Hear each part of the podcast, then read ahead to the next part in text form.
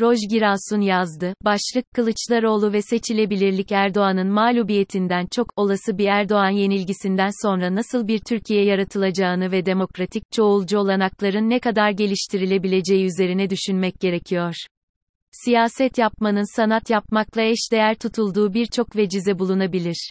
Siyaseti sanat haline getiren olgu, yaratıcılık becerisinden geliyor. Eldeki imkanlarla, verili durumlarla yetinmeyip, kazanmak üzere yeni imkanlar yaratabilmek siyaseti sanata yaklaştırıyor. Türkiye muhalefeti siyasetin sanata yaklaşan yanını, son yerel seçimlerde gördü. Muhalefetin var olan koşullarla yetinmeyip yeni olanaklar yaratmaya çalışan motivasyonu birçok büyük şehirde başta İstanbul ve Ankara olmak üzere AK Parti'den belediyelerin alınmasını sağladı. Seçimlerin yaklaştığı ve Türkiye'nin yoğun bir krizin içine düştüğü bir zamandaysa Erdoğan'ın karşısında zafer kazanacak bir aday meselesi en önemli gündem oldu. Gündem olmaya da devam edecek. Türkiye'yi Erdoğan sonrasında yeniden dizayn edecek ve demokratik anlamda nefes aldıracak bir siyasi atmosfer yaratma ihtimali artık her şeyin önünde. Altılı masa bu yüzden toplanıyor ve muhalefetin çeşitli unsurları her şeye rağmen bu ihtimal için bir araya geliyor. Yeni bir siyasi iklim yaratmak için Erdoğan'ın yenilgisi esas kılınıyor. Bu elbette ki bir ölçüde doğru ancak kamuoyunda yeni bir siyasi iklim için sadece Erdoğan'ın yenilgisi ve onun gidişi üzerine odaklanılması, asıl Erdoğan'dan sonra nasıl bir Türkiye olacak sorusunun arka plana itilmesine neden oluyor.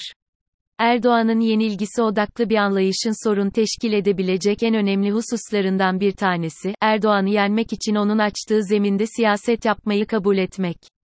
Bu sorunlu hususu, fırsata çevirmeye çalışan İyi Parti. Erdoğan'ı yenmek adına, onun yarattığı siyaset zemininden besleniyor. Daha da önemlisi İyi Parti bu siyaset anlayışını, Erdoğan'ı salt yenmek üzerinden kurdukları stratejiyi tüm muhalefete de sirayet ettirmeye çalışıyor. İyi Parti'nin kurmayları ve ona yakın yorumcular, Erdoğan'ı yenmek üzerinden geliştirdikleri ve kesin kazanacak aday formülü üzerinden bir siyaset okumasıyla desteklemeye çalışıyor durdukları pozisyonu. Böyle bir okuma sonucunda, Mansur Yavaş gibi milliyetçi müktesebattan gelen bir siyasi figür Erdoğan'ın karşısında kesin kazanacak bir aday olarak sunuluyor. Ancak bu siyaset okumasının sağlam bir argümana dayandığını söylemek zor aksine kamuoyunda algı yaratmaya yönelik bir söylem olduğu rahatlıkla görülebilir. Erdoğan karşısında kazanmak her şeyden önemlidir diyerek Erdoğan sonrası dönem için milliyetçi gelenekten gelen bir cumhurbaşkanı adayını öne çıkarmak, Erdoğan sonrasında dizayn edilecek Türkiye'nin, milliyetçi ve devletli siyaset geleneğine yeniden dönmesi demektir. Erdoğan sonrasında siyaseti milliyetçi ve devletli geleneğe tabi kılmak isteyen anlayış, Kemal Kılıçdaroğlu'nun adaylığının riskli olabileceği ve özellikle sağ seçmende karşılık bulmayacağı üzerinden bir algı oluşturmaya gayret ediyor ve bunda bir ölçüde başarılı oldular. Muhalif kamuoyunun büyük kısmında yerleşik bu algı Kılıçdaroğlu'nun adaylığı önündeki en büyük soru işareti olarak duruyor.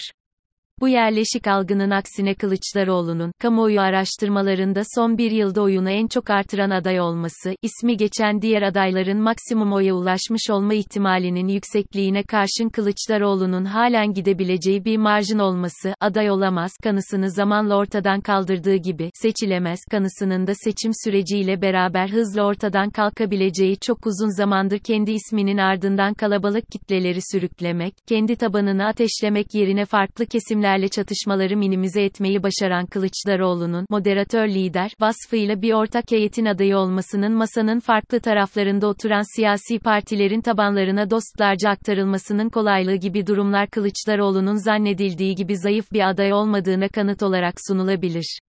Lakin Kılıçdaroğlu'nun adaylığına karşı çıkan gruplar, kazanma ihtimali zayıf aday, argümanını görünür kılsa da bu adaylığa karşı çıkışlarındaki asıl motivasyonun, Kürtleri yeni dönemde denklem dışında bırakma arzusunu barındırdığı görülüyor. Kılıçdaroğlu'nun belediye seçimlerindeki stratejisi, güçlendirilmiş parlamenter sistemdeki ısrarı ve masadaki rolüyle Türkiye'yi son 4 yılda başka bir noktaya getirdiğini görebiliriz. Nokta. Bu noktadan sonra düşünülmesi gereken, yalnızca Erdoğan'ı yenecek ülkücü gelenekten bir aday çıkarmak mı yoksa yaralar alan ve işleyemeyen demokratik siyaset olanaklarını yeniden çalıştırabilecek bir aday belirlemek mi?